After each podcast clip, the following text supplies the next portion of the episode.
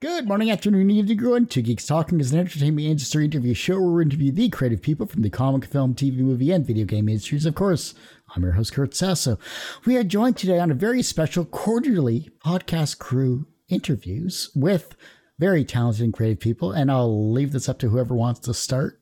Uh, go for it. Barney. Oh, I was going to say you go for it, Jeff. eh, Barney.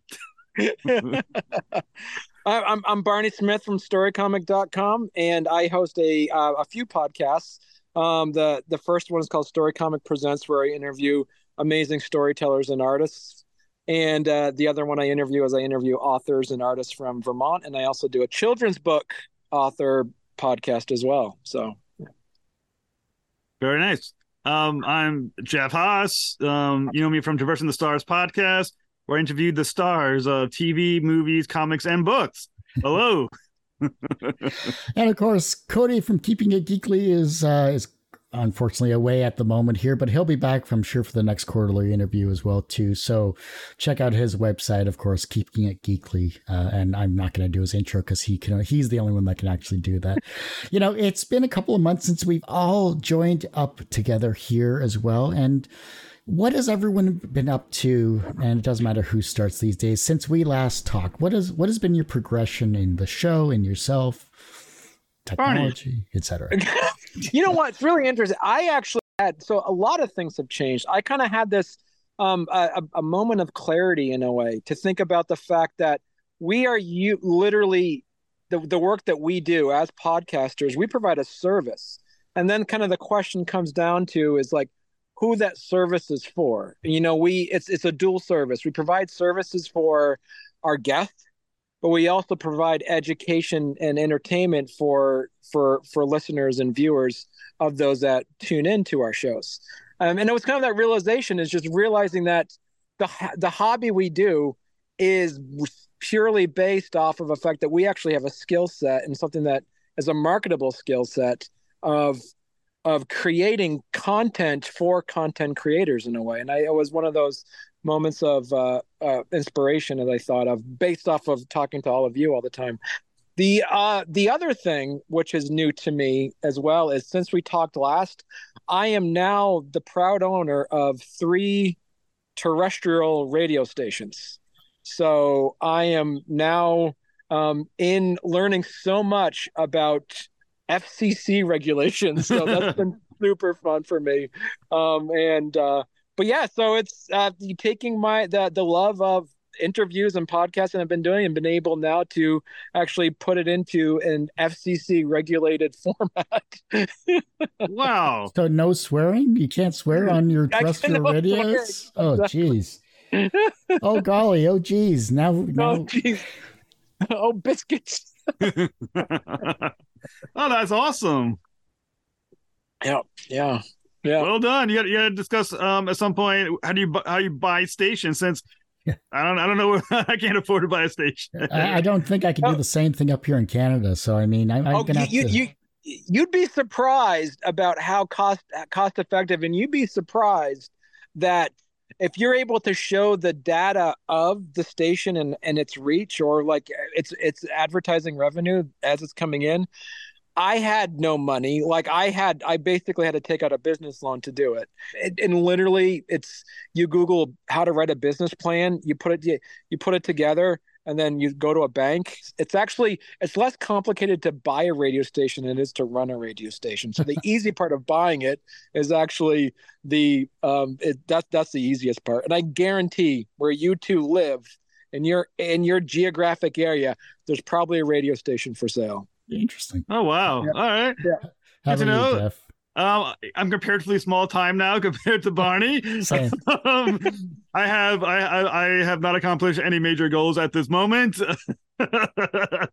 uh, let's see. I gotta try to think of something to make myself sound interesting. Give me a minute. I am about to be unemployed, so that's good too. And uh, I have a, a podcast that's now moving into its uh, two year. I'm about uh four months away from my uh two year anniversary of my podcast so there's that i'm trying to figure out why yoo-hoo's not giving me i mean yoo-hoo um uh, YouTube is not giving me any money because I reached the goals that they, the new goals that they have, and yet revenue has not found its way to me. So I'm trying to figure out what the hell's going on with that. That whole thing, I think, is only a sliver of a percentage of what they're actually offering when you get to the thousand and the yes. four thousand hours. So as much of a beacon of hope of that is for for smaller channels, it's still not enough to really streamline that process. Unfortunately, yeah, I got really excited too when when they when they said what the new goals were. I was like, I'm that, I have that. And then I, then, then they, they said, then, you know, they were like, now do the paper, you know, the, the kind of the online paperwork for, I was like, all right, did it. So I'm sitting back going, come on, money, here it comes. And now it's like uh, uh, three weeks later, I'm like, come on, money, where are you? well, compared to both of you, I'm I'm still doing what I'm doing. I I have changed up the business model a little bit more. I've streamlined the the show, the process itself here. So I've I've removed the rapid fire interviews that I had, and I've streamlined it to uh, one free service and one paid service. The paid service is now Sunday through Saturday from 9 a.m. till 8 p.m. Eastern time, and whatever you schedule is is what you get booked on. So I'm offering business aspects in terms of more promotion, uh, etc. A few other things that I've I'm kind of testing A/B testing right now, but it's just a new news change from what was originally twenty five dollars is now a lot more feasible for offering marketing services as well as editing the interview and promoting it on multiple platforms. So that's my initial change in the last couple of months since we last chatted. But I also I did a live stream stream today with Brad Guigar, who I hadn't talked to in 13 years. So I think that was a huge like mm. win for myself and. Uh, amazing person. Love chatting with him uh, uh, as well because just his wealth of 20 years of comic knowledge and webcomics.com and you know why he switched to not safe for work comics through his patreon and things like that. I learned so much just in that interview alone that i'm gonna have a heck of a time just like chopping it down to bite-sized pieces. So that was fun as well. And then finally well, that's awesome. Yeah I, I thought it was great. I thought it was just just actually before this one. So worked out really well the last thing I was on was uh, the Global Discussion podcast, which was a nice, quick half hour interview show. He asked about five questions, and I thought his format was really tight. Simon Hodgkins is the guy's name. He does a really good show, very clean, very tight. So I think it's something that I think you guys should hop on over to his his channel mm. and showcase your works and your styles as well. I think you'd be a great benefit to his uh, his format too. So well, that's what I've been doing. You know, I found um, I interviewed someone yesterday, um, two days ago, um, uh, and he talking about yeah, he has a, a Substack. Um, apparently it's a free Substack, but it's um, according to him, it's wicked interactive. People are like comment, they do comments, and because people are um signing up for it, the people who sign up for it are not dicks. They're like in in like uh, genuinely like conversationally decent people, even when you know. Um, and I was wondering, you know, we should do a set up a podcast crew Substack um, for people That's to post idea. to post our stuff, to announce new uh, upcoming guests and things, or uh, upcoming releases. Um, my understanding is that it's free. Um, the one he did is free. I mean, if we can sell that, that'd be decent. for people, each one of us do something. Yeah, and we can schedule our posts. I know, I know, Cody has his Substack as well too, and I, I've been doing mine, um, like more of once a month, twice a month type deal, only because I just have so much content. I just don't want to flood people with because I've had people like unsubscribe. so, so you have to be li- very limited with what you do. But I, I love Barney's approach to um to your newsletter. I love that nice, simple, clean format for what you post. Like that's that's really impressive that you get to do it week to week on that. Well, it's like it's almost to the point too. Is like I've, I've noticed there's a really good. It's there's a you know, I put on my MBA hat for a second. Is that the it's there's a really good book called The Uncommon Service, meaning um, basically is that, and this goes along the lines of what we do as well, is that you pick pick what you're really good at and then be unabashedly mediocre at everything else. Be proudly mediocre at other things, and that's what it comes down to. And when it like for for that is that it's also thinking from the social media perspective you cannot put 100% into Facebook, Instagram, Twitter, um, at TikTok, you know, na- naming it. There's always, every year, there's going to be a new thing. so choose where you're where where you've created your family, where where you've created your audience, and double down on that. And then the ones dip your toe in it. I've noticed for me is that it's I'm I, am i am really I, my audience is on Instagram hmm. and on Facebook. My group, um, I got about 3,000 3,000 followers on Facebook. I got you know, um, you know, fifteen hundred on Instagram. I've got two hundred on Twitter, hmm. and so it's the point of like, so I'm gonna spend more energy. I use Twitter to interact, not promote, but interact with with the people I want to interact yeah. with. But people are tuning in to Story Comic on Facebook and on Instagram. And and and so I know that we're all like all of us every you know all of the conversations we're in is like we're always you know asking each other advice and or, or just seeing like how are you doing this on TikTok how are you do-? and like it's just one of those things that like it's it's do you spend more time trying to create a new audience on a new genre or do you want to spend more time in creating a, a, you know working with the audience you've already established in another place. And so and really and this is the, the, the, best part about this there's no right answer on what's the best place to find find that because what works for you know what works for you curtis and what you know and, Kurt, and then what works for you jeff is that you're more successful in different avenues on social media than than i am. And it really is about where do you double down on interacting with you know your your viewership or your listenership. Hmm. I think it comes back to what type of content you're posting as well too. So we all have long format shows. I mean, for the past six months or so, I've been doing shorter content and posting that as well too. And certain avenues, you're right, certain social medias, it, it hits really well depending on the title, depending on the description. Um, I'm finding more hits on uh, Facebook Reels and YouTube mm. Shorts for certain content, and then sometimes Instagram just blows up. I'll hit some topic really well there, and even TikTok for for the limited interactions you get with that hmm. does okay. You know, it'll get like an average of 200 views, say in a, in a week or whatever. I mean, I did one with um, with Matt uh, Sorcier uh, talking about undervaluing. You know, don't undervalue yourself as a creative person, and that just blew up uh, like everywhere. So obviously, that struck a nerve with some people. Yeah, I'll say I'm I'm I'm like um, reels. Um, but the one thing I, I, am learning is that, and, and I've learned, I've known it for a while, but I just I learn it more every day that um, I'm finding I'm finding success unpredictable. Hmm. Um, for every every episode, you know, every time I think an episode that's going to break and do awesome, doesn't. Every episode, I'm thinking to myself, well, whatever. I just wanted to do it. Breaks big, and I'm thinking to myself between the reels, TikTok, and YouTube Shorts, and things and everything else, I find it incredibly unpredictable what's going to hit. Like I did this mm. one interview with this guy, um, Cem, uh, from um, uh, the TV show um, Rise of Empires, Ottoman, right? 1700 views. Holy shit, right? I did this other interview with someone who I was like, I think I told you about that, Kurt. Thought it would be like, I thought it would be massive. I was like, oh, this is gonna be my big one for the month nothing. And I was like, I can't for the life of me gauge what is happening here. well, yeah.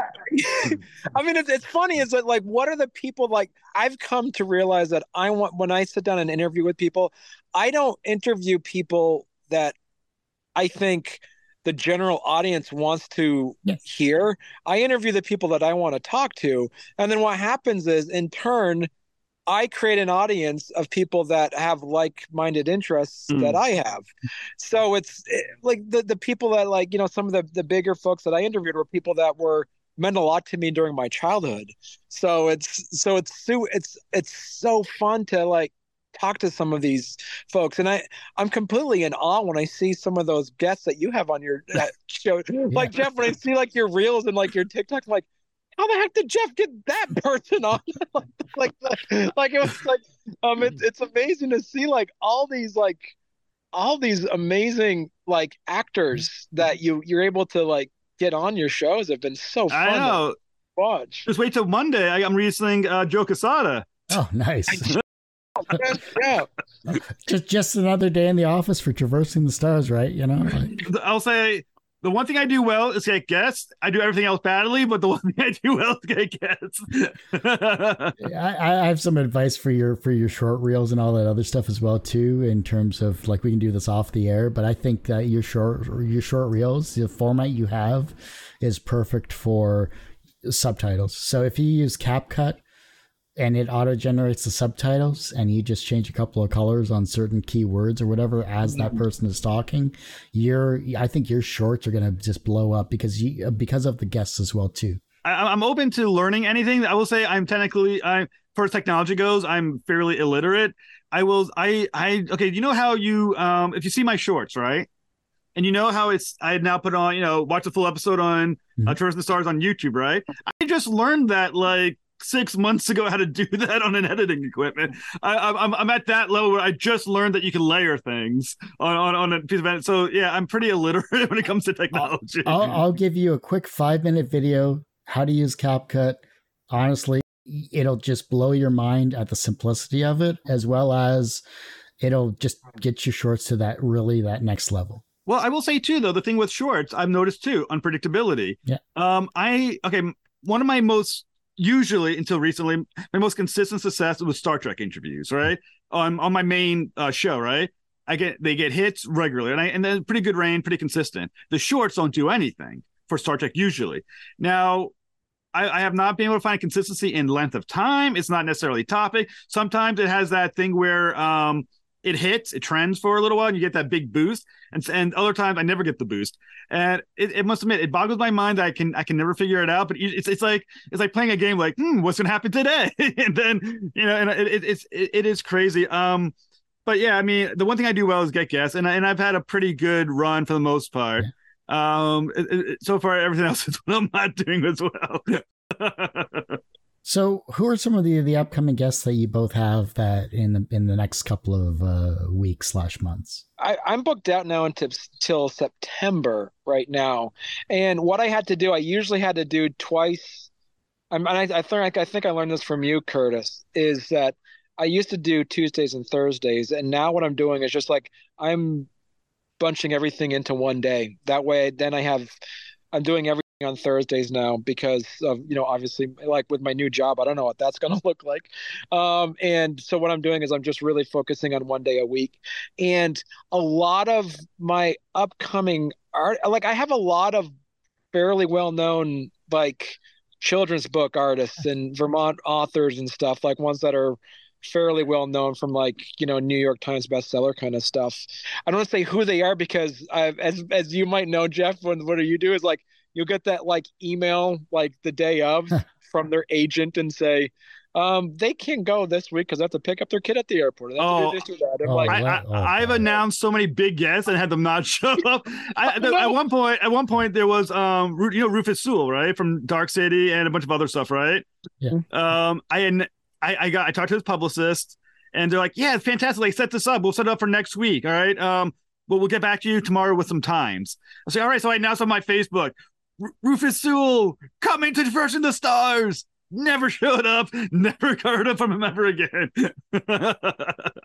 Uh, I'm I'm curious about this as well too, and and this has happened to me a lot more recently, at least for Two Geeks Talking, and that's a good segue into what Jeff just went through. Cancellations. In terms of cancellations, how many have you had this year? Because for me, it's been 15 people have canceled for this entire year so far, and as a as a show, that that hurts because you're you're prepping the interview, you're doing the research, you're doing the the images and things like that. You're you're getting prepared to talk about their amazing work, and then either the cancel, no show. I, I, will say I am proudly been canceled on by some of the best people in the business consistently. Um, yeah, it, it's like I said, I told you, like I had one guy cancel me four times for an interview. Um, this other lady, an actress who eventually did get both of them eventually did come on the show. Uh, she was an actress. She canceled on me four times as well. I, am I'm, I'm usually get to deal with the cancel quite regularly. It's just luckily I, I usually have enough guests to maintain a three week release, um, three releases a week schedule. So that's you know that's positive. But yeah, I'm canceled quite regular. The, the ones are not as bad as are the no shows. I've had mm-hmm. some people on no show for you know, and I'm sitting there for a half hour just waiting for them, waiting, and they never show, and that drives me crazy. Um, you know, but at the same time, sometimes I come home from work. I just I'm glad I got the breaks. So that's yeah. something that works too. Barney. Yeah, it's for, for me. It's like I, I. There's been times I used to do what you did, Curtis, as well, where like I would pre-plan out like I'd, I'd make the I'd make the YouTube you know, thumbnail in advance and then book in advance and put through StreamYard um, and have it be ready. Now, what I do because I really concentrate on doing post editing and it's just kind of like a bonus to live stream for the interview. I'll just send out the link ahead of time and then so that way there's not there's nothing a lot of the pre-planning like I used to do. And to be honest, I'm wondering how much of this is my fault because I'm kind of lackadaisical when it comes to I'll set up the thing and put on the calendar, but then what I'll do is this like three hours before we go live, I'll send an email like here here's a reminder we're I'll, I'll send you the link before we start. And sometimes they're like i completely forgot because i used to be really proactive like mm-hmm. remind them a week in advance and three days in advance almost like a dentist appointment. Like you know don't forget we're meeting don't forget we're meeting. And now what's to the point is that i've i've set it up almost hours in advance to remind them that they're coming on. And when I've done that, I've seen a lot of people really apologetic who forgot to show up. And what I'll do is I'll leave it open. I'll leave the link open for like 15 minutes and then I'll wait 15 minutes and kind of like what you said, Jeff. I'm like, thank goodness I don't have to edit that right now. like, like, in a way, it's like you get a, a kind of a break in a way, yeah. you know. Uh, so. Yeah, I, I, will say as a rule of thumb, and I and I do take it. I like, the, um, I think it helps a lot. The reminder to, from them comes always goes out 24 hours prior to the interview. I always send a reminder. The, the Zoom link they got immediately once I schedule it. Usually when I schedule it, I immediately send out the link to them so make sure they have it. Then a reminder 24 hours before the show.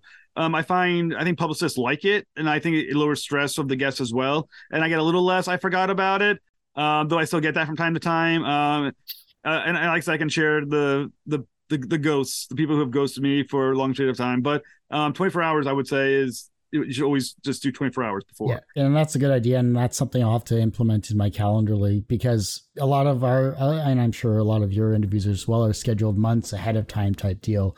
So by the time it gets to that actual day, I think what I'll do is a, a week reminder and then a 24 hour reminder. And because usually I'm chasing for images and assets and things like that, because mm. if someone's back in January is scheduled an interview for July, they're not going to remember.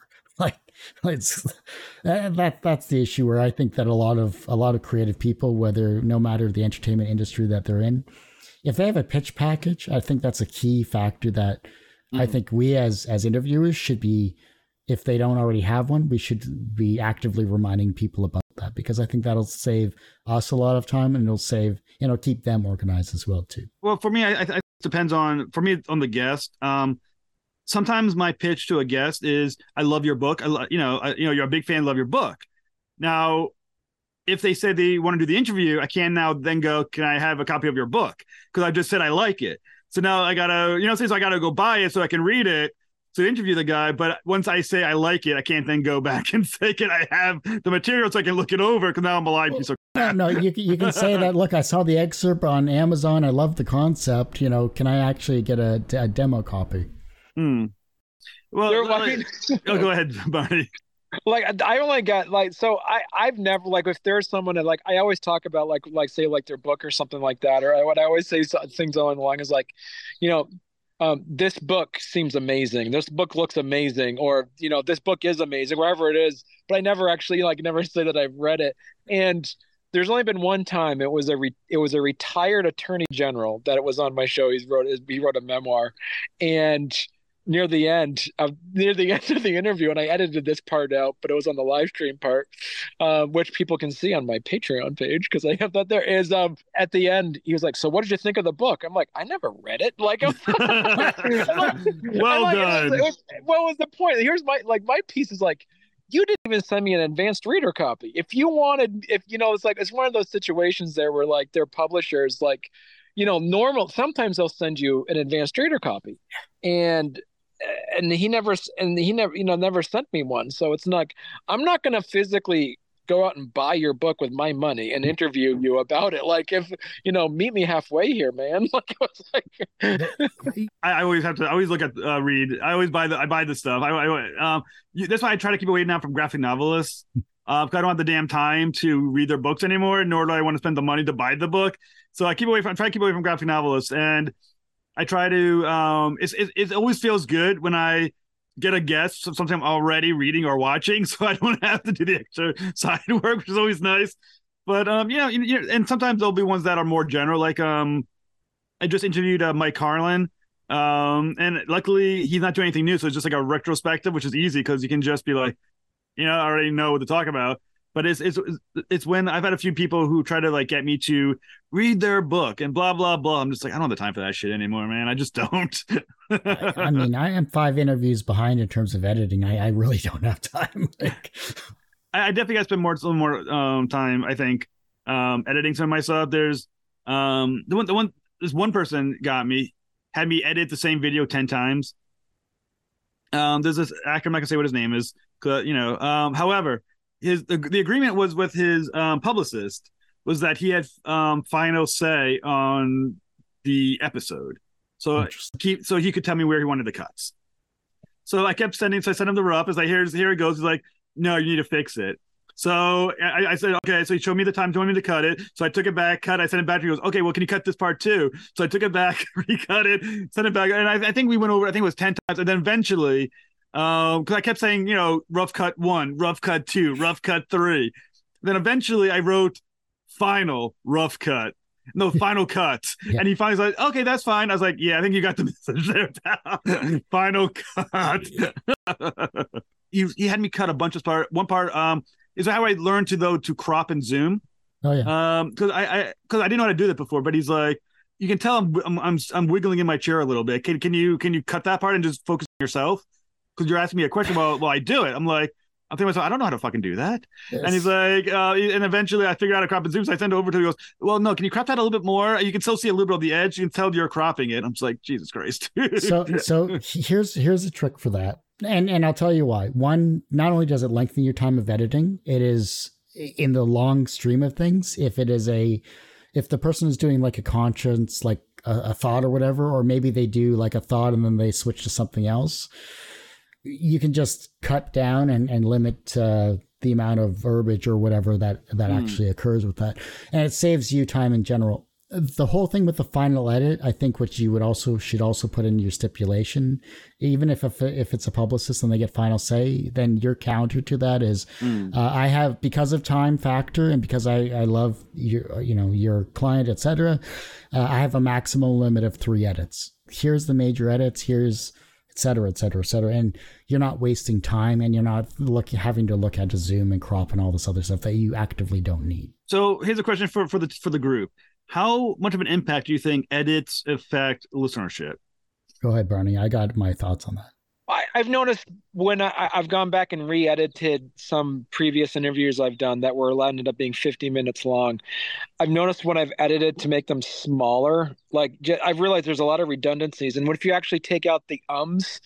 I, I, I look at what the, I, I feel bad saying this in a way, but it's actually self-effacing. Is the fact that um, when I listened to my earlier podcasts that I did, I would listen to it for 10 minutes, like, I can't freaking listen to this. Like, it was, like this is like this is horrible. Like, I will turn myself off. I'm like, but I noticed like the later interviews I've done, like when you interview them to give them there, there's a cadence and a pace that you that you edit to it that you realize that you want you don't want to let almost to almost to the opposite of like someone a DJ like you have a slow song then have a fast song you want it to always be entertaining. And I've noticed that of what I've been able to do is I spent more time editing my questions mm-hmm. than I have editing the people's answers. Because mm. I've realized that if I edit out my questions to make them more engaging to the listener to want to hear the answer it's actually gives yourself more permission to leave the genuine like the genuine responses that that your guests give with the ums. Or like oh that's a good question. Let me think about it. Anytime a guest says well that's a good question. I freaking leave that in. Because yep. it makes me look better too. No i i agree with you on that. So i haven't been as tightly editing as i used to uh, only because of uh, it's a time factor is what it is. And mm. some cases uh, some of the guests have been really good where they're their entire thought is perfect. And so i'll leave that as a whole whole cut with even with the ums and the things like that. So it's not as as bad. But like a lot of my banter a lot of the stuff that, that i have in the show a lot of it doesn't see the light of day because either it doesn't add to it or it's just of a break or a bit of a pause or whatever i'm not going to leave that in but i will tighten up my questions I, a lot of my lead-in stuff to the question is what i'll cut out because it either doesn't add to the flow or just hmm. I just didn't have, I couldn't think of what I wanted to say. So I think that you know the editing process the ums the and ums and the but ums and things like that if there if there's a long section where you get that in there feel free to cut it because honestly it just keeps that thought consistent and constant and it mm. just makes your life easier especially if you're changing it into a podcast as well too. So now you have clean audio you don't have any real breaks in between and you're using your your what you've already edited in a secondary format as well. So. Mm. Yeah, especially like I have more people that listen to my podcast than watch it on YouTube. And I've noticed that if there's any spaces on there left, might not seem as bad if you're watching it because you can actually see interactions with expressions. Yeah. But when you're listening to it, they don't see that. All they hear is a blank eight seconds or five seconds, yeah. and they have no idea what's going on. You have permission to cut out those types of spaces, even if it's just a couple of frames or something like that. Then at least you've provided that that pause, and it's still a, a constant constant train of thought. So I think it's it's really great. I'm always curious about your editing process, Jeff. Are, are you a, a tight editor, or do you just let her let her fly? Um, I edit. Usually, I edit um significant mistakes um, usually, you know, if if, if um, I'm stammering too too much, I'll cut a stammer too much. Um, if the guest, I usually will cut more if if the guest is having an issue with something, but I tend to leave a lot in because because I what I always have found is that when I do a lot of cutting, um, especially on on the on the video, it looks choppy, and sometimes I think it's sometimes better to leave it look you know leave the mistake than get stuck with the problem. And I've had too many, and I've had a few times in, in my time where I didn't realize it until I published it. I use a Wondershare uh, Filmora, a Wondershare Filmora. Mm-hmm. Is that when I cut and stuff, sometimes I re- accidentally leave gaps and I slightly pull off uh, just a little bit of um, video, so the audio doesn't. I lose a sync a little bit. and I don't quite notice uh, it. Yeah. And so sometimes I figure if unless I totally screwed up, or the guest totally screwed up, sometimes I figure you know what, screw it, just let it go you know, let it go. And um, I'm not sure. Uh, and it also depends on the guest too. Sometimes I, I know the guest will not get a lot of views, so it's like you know, screw it, just put it out there. It's not yeah. you know, it's not worth it for maybe ten or twelve views. Um, but some of the bigger guests I'll cut more. But I think for the most part, I kind of feel like it's sometimes better just to leave the minor mistake than to potentially screw up everything. Yeah, you know yeah. I was fine with the the cutting and the cropping and things like that. Where where yes, you do occasionally see a jump a jump cut or whatever. Yeah. Only because there's no clean way to really do video in an interview setting unless you're like doing B roll or something. Then you have something to cut to. Right. I, I think I had one interview recently where I was like, "So how was my editing process for your your past interview?" Because he had been yeah. on months before. Actually, he's like you need to give me some time to breathe. so so I posted it as now with 90% more breath. and just to just to so I go, okay, I won't I won't edit it as tightly as I as I was previously. But as long as the train of thought is consistent and they don't veer off into any real direction, I try to keep that together as much as I can at least. Yeah, uh, uh, the only time the only few times I'll cut what a what a guest says if they say something that I'm not sure will read well, I, I guess um, he says along the lines of, "I gotta be careful what I say, so the uh, political, the PC, please don't find me." And I, am like, you know what? Let's just cut that shit out. You know, just cut it out, get rid of it. Um, another part, um, I was going to interview. Um, I'm not. I think I le- actually, I think I left it in. Lance Hen- Henriksen. Yeah. um, I had that interview with him, and you know, it was a crazy interview. Um, I cut a lot out, but um, some of the stuff I, I part I left in, I wasn't sure if I should have left it, but I did. He goes, um, fuck the cops. They don't know what the fuck they're doing anyway. I was like, and I sat there for like 20 minutes staring at my screen after I was editing, going, do I want to cut that? No. And and I and I, and I sent a, a letter to and I sent an email to the publicist going, is there anything specifically you want me to cut from the interview? And she said, I think the interview went well. I was like, it's in the show. but yeah, there's a part where he, he's talking about how he, you know, F the police and how much he, I don't know, I'm saying F now, that's what I swore before. I don't care. I'm trying to, I'm, I'm trying to be careful. Um, F the police and how um, the people F themselves, they're all stupid, blah, blah, blah. Anyway.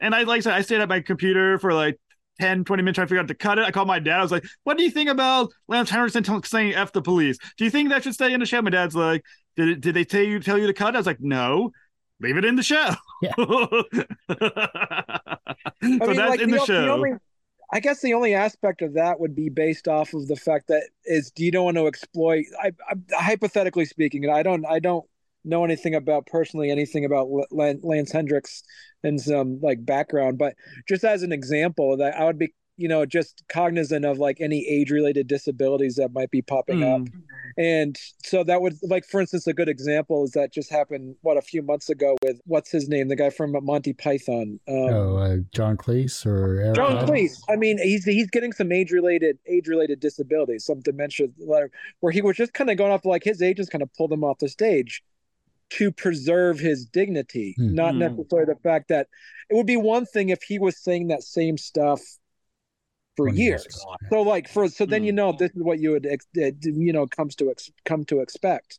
That would be the one piece that I would um and I've done that. I've done that with like some interviews that I've done with some some authors and stuff like that who I know have some age related disabilities. I'm like all right i'm you know for your sake you you probably didn't mean to say this well so i'm gonna from the editing process yeah well well that's why i, I do tell the publicist you know uh yeah. let me know what you want cut and I always and as part of my intro to I mean to the guest before I put them on the show, I say, I and I give I said you have 48 hours to get back to me with edits that you want things you want cut after 48 hours. It's in the show, but with 40, within 48 hours, you tell me there's something you you want cut, I cut it. Um, I've had a few people who came came to me and and um, said they wanted something cut because they felt uncomfortable. One person, um, like who the actor was, mm-hmm. made a comment about the writing room being um of a bunch of Jews. Um, and I, and I cut that out. Um, you know, I, I figured, you know, protect the guy. Um, I had another guy um, cut it because he was afraid that when he went back home, the um, warlord who ruled the country was going to murder him. And I was like, all right, I'll cut that out. It seems fair enough. Uh, but for the, last stuff, they don't tell me to cut, I'll leave it in unless it's something I know. Like I said, like the one, like the one guy who's saying something about the PC police coming for him because he said some stuff. Um, but like I said, it, it depends. Uh, but sometimes I do find I, I do find like sometimes the cure is worse than the disease. You cut too much, sometimes it, the, the show looks worse than if you just left it alone. Yeah, I, I think it uh, it comes back to just the preference and all that. And as long as you have a, especially dealing with publicists, as long as you have your own personal limit, like the 48 hours is a nice touch. I do like that. But I think it's like, okay, I, I'm limiting this to three edits uh, in total, mm. um, just so that I can keep on schedule with my my release schedule. I think that's a cleaner way to put it. Um, that way, you're you're not just bogged down with dealing with you know ten edits, which mm. I, at that point I would have been charging by the hour. To be perfectly honest, it's a hundred bucks an hour for me to to edit this process. So you know, go from there. Um, so I, I, think it just it comes back to just you find your style that works well for your show, and I think it it as long as the overall core value of whoever you're talking with is is shown in the final product, I think it just comes back to keep being consistent with with releasing and and have fun with what you're doing.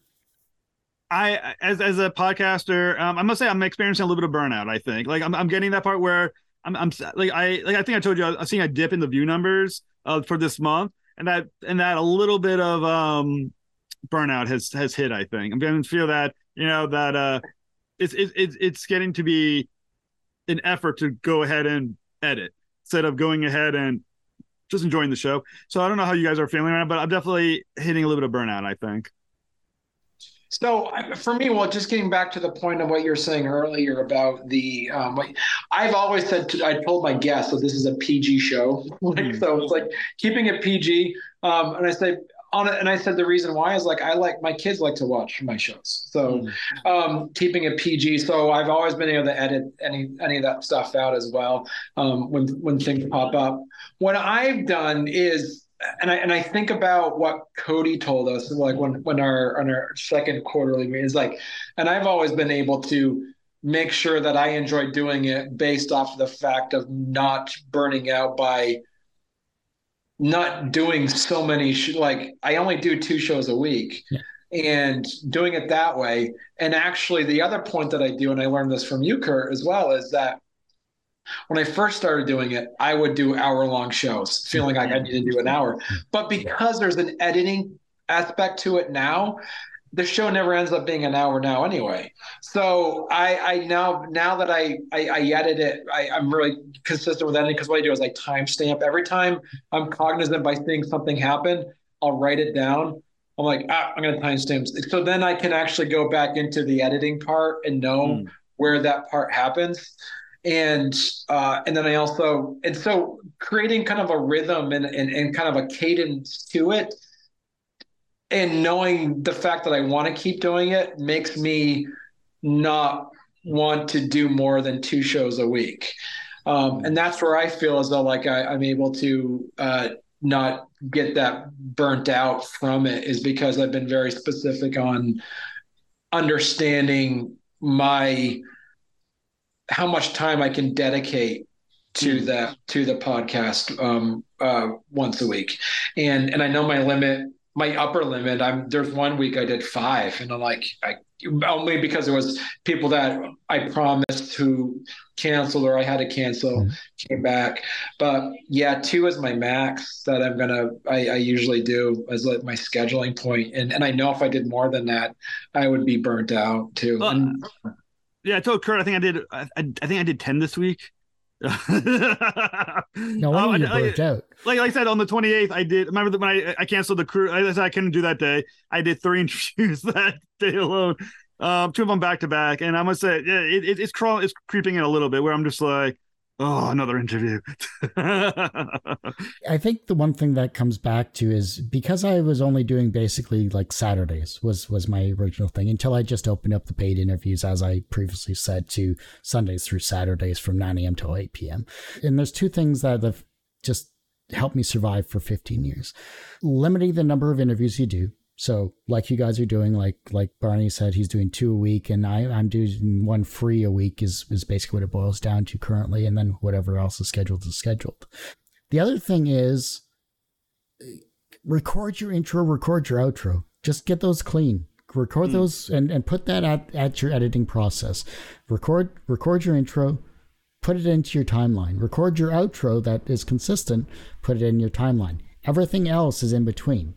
Second point to that is when you're looking at your editing process, and if you have multiple audio tracks, and this is key, if you have multiple audio tracks as you're editing, you'll see your audio, you'll see the guest's audio. Even if it's going through the same channel, it'll be it can be separated. Cut the points, your in and out points as to where you're talking every single time down the actual timeline and once you start going through the editing process, you'll actually be able to clean up your own questions a lot quicker than if you were to just listen to the entire thing at once. Mm. And the final point to that is if you can listen to your interview at 1.5 speed, it'll make you more aware of the cadence of the actual interview itself and it'll speed mm. up your entire process immensely. Final point is software. I know you're using Windows Filmora or whatever it is there, Jeff. Yeah. Switch to DaVinci Resolve. Seriously. Like it's going to solve a lot of your headaches because there's a lot it's a free piece of software. Okay. It is very quick and easy to edit. It will list it will actually automatically grab all of your audio tracks and it'll put it into separate tracks. And then okay. you, even if you have one video track, you'll have separate audio tracks. So you'll see the full interview, your audio, your actual um, guest audio, and then there's a, a fourth one that you don't really need. But I can walk you through all that other process, and it will save you so much time and so much hassle. Truly. All right. Well, he said you're you know I got some homework. When um sometime the next couple of weeks, you gotta um you're gonna have to do a lesson. Yeah, let, us let's, let's connect whenever you have and, and go from there. What do you edit your stuff on, Barney? So a long time ago, it was one of those like uh, one of those Steam sales, and I, I found a video editing software called Vegas Pro 14. Oh. Now they're like a Vegas Pro 20 something. I've I have no issues with Vegas Pro 14. Like it works. Like it, it's it's it's it's done everything I've, I've I've never felt like I've had to limit my editing style to it. So it, it, it, does what it needs to do. To get back, I just want to touch back based on the point that you mentioned, but the, before Jeff about how many interviews you did you say that you did? Uh, this um, week, yeah, uh, a, a ten, about ten. Ten. So here's so think about it this way. Think about the the time investment that you put into it. It's not just the time you do doing the interview. It's also the promoting, the editing, the uploading. So every one of those interviews you said did 10 add probably an extra three hours for that. So the reason why you're tired, if you think about it, you probably spent 30 hours this week on just like minimum three hours on each episode. Some of them probably took, like you said, your editing point. Some of them maybe four hours of of like full like like total time on each interview. So that's where I would like highly recommend um, to anyone listening or watching is like if you're wanting to go into this. Um, there is an excitement of like a Pokemon kind of like catch 'em all kind of deal, like looking at all oh look at all these episodes I've done. This is so cool.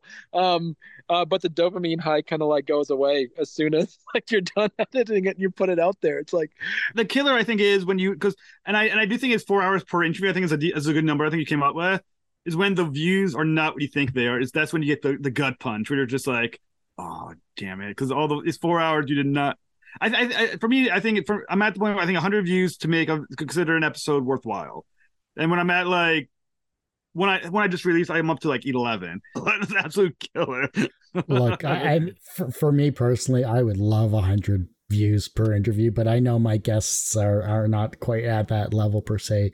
I understand the time investment. Like the reason why I've cut back on the editing style that I I used to have, the short form, like cutting out all the the dead air basically and the ums and the ahs and all that is because of time. I just I don't have the time because it takes me longer to edit that. So the four hmm. hours mm. that that Barney basically suggested about the editing process, add two plus hours onto that for me. It's at least six, seven hours for me if I want to finally and tightly edit it. And I'm at the point where I'll I'll clean up your thought, I'll clean up my questions, that's it. That's about as most I'm ever going to mm. do, hmm. really. And it saved me a lot of sanity and a lot of time as well.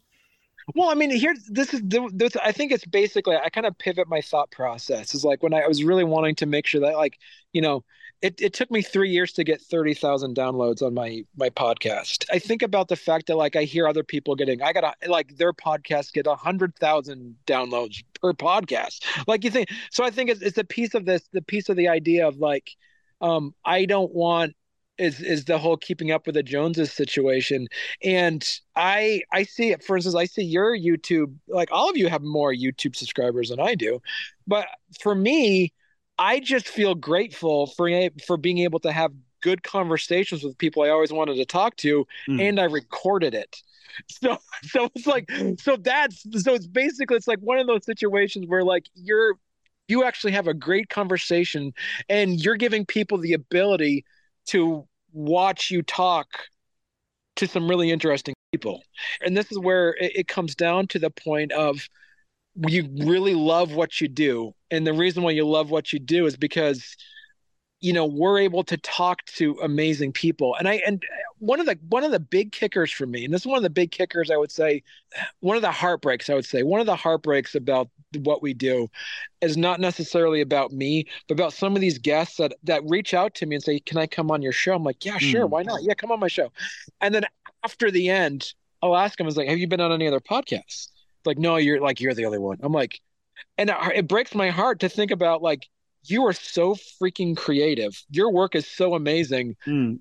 You're a lot. You're getting lost in all of this. Like, and so that's where like I would reach. That's Jeff. Sometimes you get those emails from me. I'm like, I, I got to hook you up with Jeff. Jeff will hook you up to get you on some. Yeah. well, I, I always appreciate them, appreciate that by the way, because there's always a, a, little money in my. Though one of your guests was like, I put in the money. They're like, oh, we we don't, we don't we don't have any money to give. I'm like, did you think it was going to be free? like, what the fuck, dude? I'm like saying was. but one person they contacted me, they were like, I you know I said, well, it costs this much. Well, we're kind of just a small uh, you know, publisher, so we're not. We really don't have the, that kind of. We don't really have any like money for it. I'm like, I don't. I don't think he said it was volunteering my time. I, am sorry. We we do have to eat and live. You know, right, right. yeah. It is uh, kind of a basic bare necessity of life. Well, but. well. Well, I think well, to go back a little bit to what you were saying though earlier about um, people that we're talking to and and um, getting them uh, airtime. I, I find that one of the things that you know it's where, where do you draw? The, I mean, there's a thing about airtime and growth. Like I find myself like like I used to um, do a lot more. I think with indie um, podcasters. Yeah, I mean indie uh, um, creators. But I'm finding like there's no views there at all, like at all. Um, but yeah. part like part of me like does it, you know, because I want to support. But the other part's thinking to myself, four hours for 10 views just doesn't seem mathematical mathematically feasible so where do you draw like where do you create that line where at one point you're helping those who want you want to help because you know because you want to support your you know the, the community. But the other hand you got to grow the show. Well I, I, hear so this is and this i think this was what i was talking about. Who was i talking to so i had these two guys on the on the sh- on the show and i told them i said you need to get these these three guys were i don't know they're in their late 50s or so. These three these three guys are a hoot. Super super talented. They make their own anthology comic series called Strange Rule, and they were amazing. And then they asked me, they said, um, and they and they said, Barney, how do I get on? How do we let people know our stuff? I said, first of all, your stuff is don't hook up with indie creators. I mean, it's your stuff is horror. You need to connect with horror comics. You need to connect with Mm. Like looking at the fact that indie, and this is, I think, this is a piece that I was that I was talking about at the beginning of the show, is that we provide a service. In order for that to happen, that basically thinking about the fact, and Kurt, you do this well as well as, as well as like with the indie comic creators, we're providing you a service. We're making you marketing material. It's your job to promote it. Yeah if my numbers are down, if, if, so when I have a when I have an indie comic creator come on my show and ask to come on for a third time, I pull up these YouTube videos or my downloads on that and that thing. I'm like, no, I mm-hmm. I'm doing this work for you and I'm not getting anything in return. I need yeah. those downloads from you. Yep. I'm providing you with marketing material for free. I need you to do your part yeah. and, not, mm. and and be an active participant in this marketing exchange. I, am glad you brought that up, and and it is. Uh, I've interviewed a lot of indie creators, and I I love the fact that a lot of them take advantage of the free service because that's yeah. really what the show was all about when we started, yeah. and it still is. It's yeah. just I know people don't have funds to always go on to shows and to get a platform. I'm glad that I'm able to at least provide that for for one one day a week type deal. But going back to what you said, I've had past guests on that have come on the show, say for a third time, and I've looked at it, and it's been their interviews don't even have ten views, and yeah. it's just like, what are, what are you doing? Because I've provided the graphics, I've provided the show, I've provided the platform, I've promoted on social media. Why is this stuff not hitting? Especially when you're trying to promote a Kickstarter or something like that for a third time. It's I'm doing my part. Please do right. your part because to me, I, I, can't recommend you to any other shows because it's not gatekeeping. It's just you're not putting in the effort and the work. And as as much as it pains me, right. Uh, you know, help out, please. I will say this: um, anyone who like anyone who doesn't retweet me, I guess you never doesn't retweet me or doesn't um repost on Facebook, I won't do again. Mm-hmm. There's just a basic rule. It's like there's like a couple of people who you know I know for a fact I shared it out, sent it out to them, they never retweet or they or they hit like instead of retweet. You know what? Fuck you you're, you're not back on the show anymore. I mean, it's not worth it's, it's not worth it's the littlest thing you had to do was hit retweet. That's all, you know, that it's a two second step. If you don't do it, unless you're a massive guest that brought in a huge amount of views, which some, you know, do. If you're just, you know, if you're not getting a lot of views, I can tell you didn't retweet me or anything like that. See ya. Yeah. You know, I, I don't I don't know why I would take you back on the show at that point. Right. Yeah, I mean, if you think, like I say, we're we're we're a complementary marketing service that provide that expects a barter in in return. So it's like in return for us to create a one hour, forty five minute interview that cost you zero dollars and zero cents. Um, in return, my expect our you know our, our expect like my expectation is that you advertise, you use the marketing material I gave you, mm-hmm. and utilize it. to your benefit. Um and and the, and and that's where it comes down to is like i that's where what honestly i i have stopped i would say for the past year and a half i have stopped actively reaching out to independent comic creators. Um they'll come to me I, i'll passively accept them but i've stopped reaching out to looking for them. What I do now is really hone into really, you know, focusing on, you know, like children's books authors and like other and like you know long prose authors and stuff like that because I've noticed those have a much stronger reach for mm. audience than I've seen independent comic creators. Independent comic creators, um, it's almost like in a way it's it's a it's an incestual world where they you know we support each other but it's a, it's like it's it's small pond where and then the best way for indie comic creators to reach out to each other is changing your mindset to think that comics are a medium not a genre when you think about comics as a me as a medium mm-hmm. then you know that if you're making superhero comics then you should be reaching out to video game folks or like or other folk or, or, places like that if you're making fantasy comics reach out to fantasy novelists or reach out to the if you're making horror comics reach out to the horror you know crowd.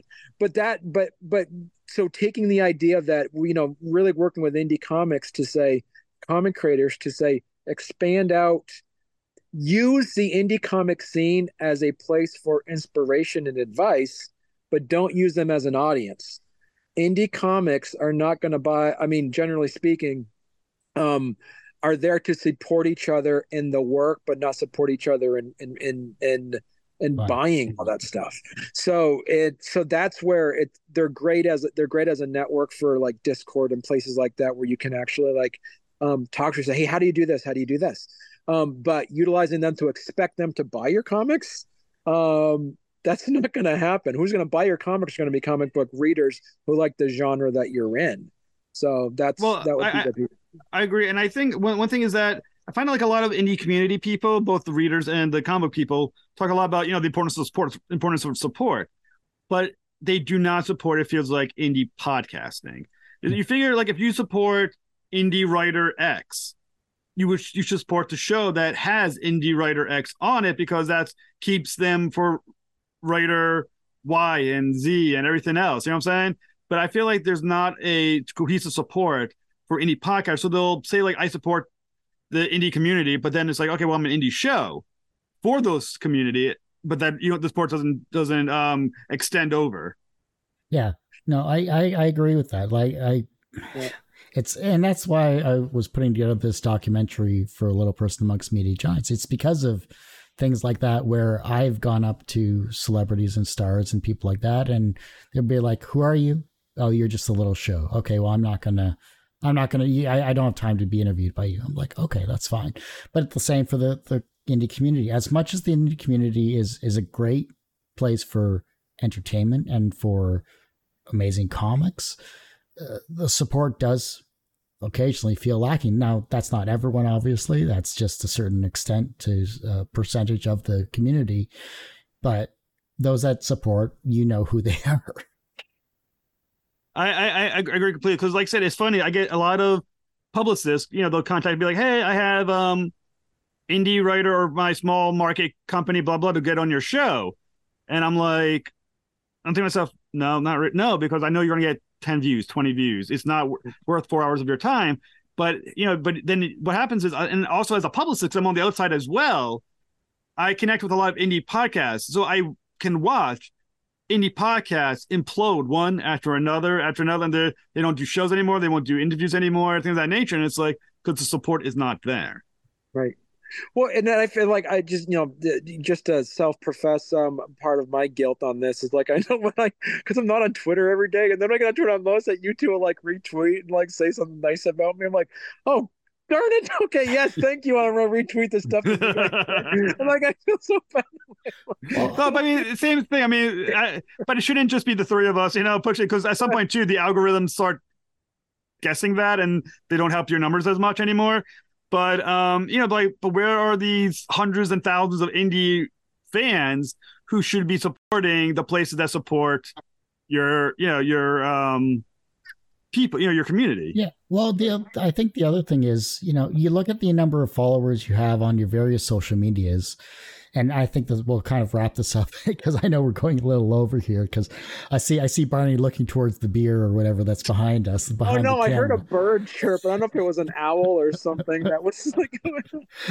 uh, but um, uh, you know, we have so much support on social. Sorry, we have so many followers on social media it doesn't translate to our actual shows websites mm. or channels or uh, StreamYard followers or YouTube subscribers or, or, or, everything like that. And that's what's most disheartening. It's not mm. not always about the, the shares and all that stuff. While that is a, a factor, it is.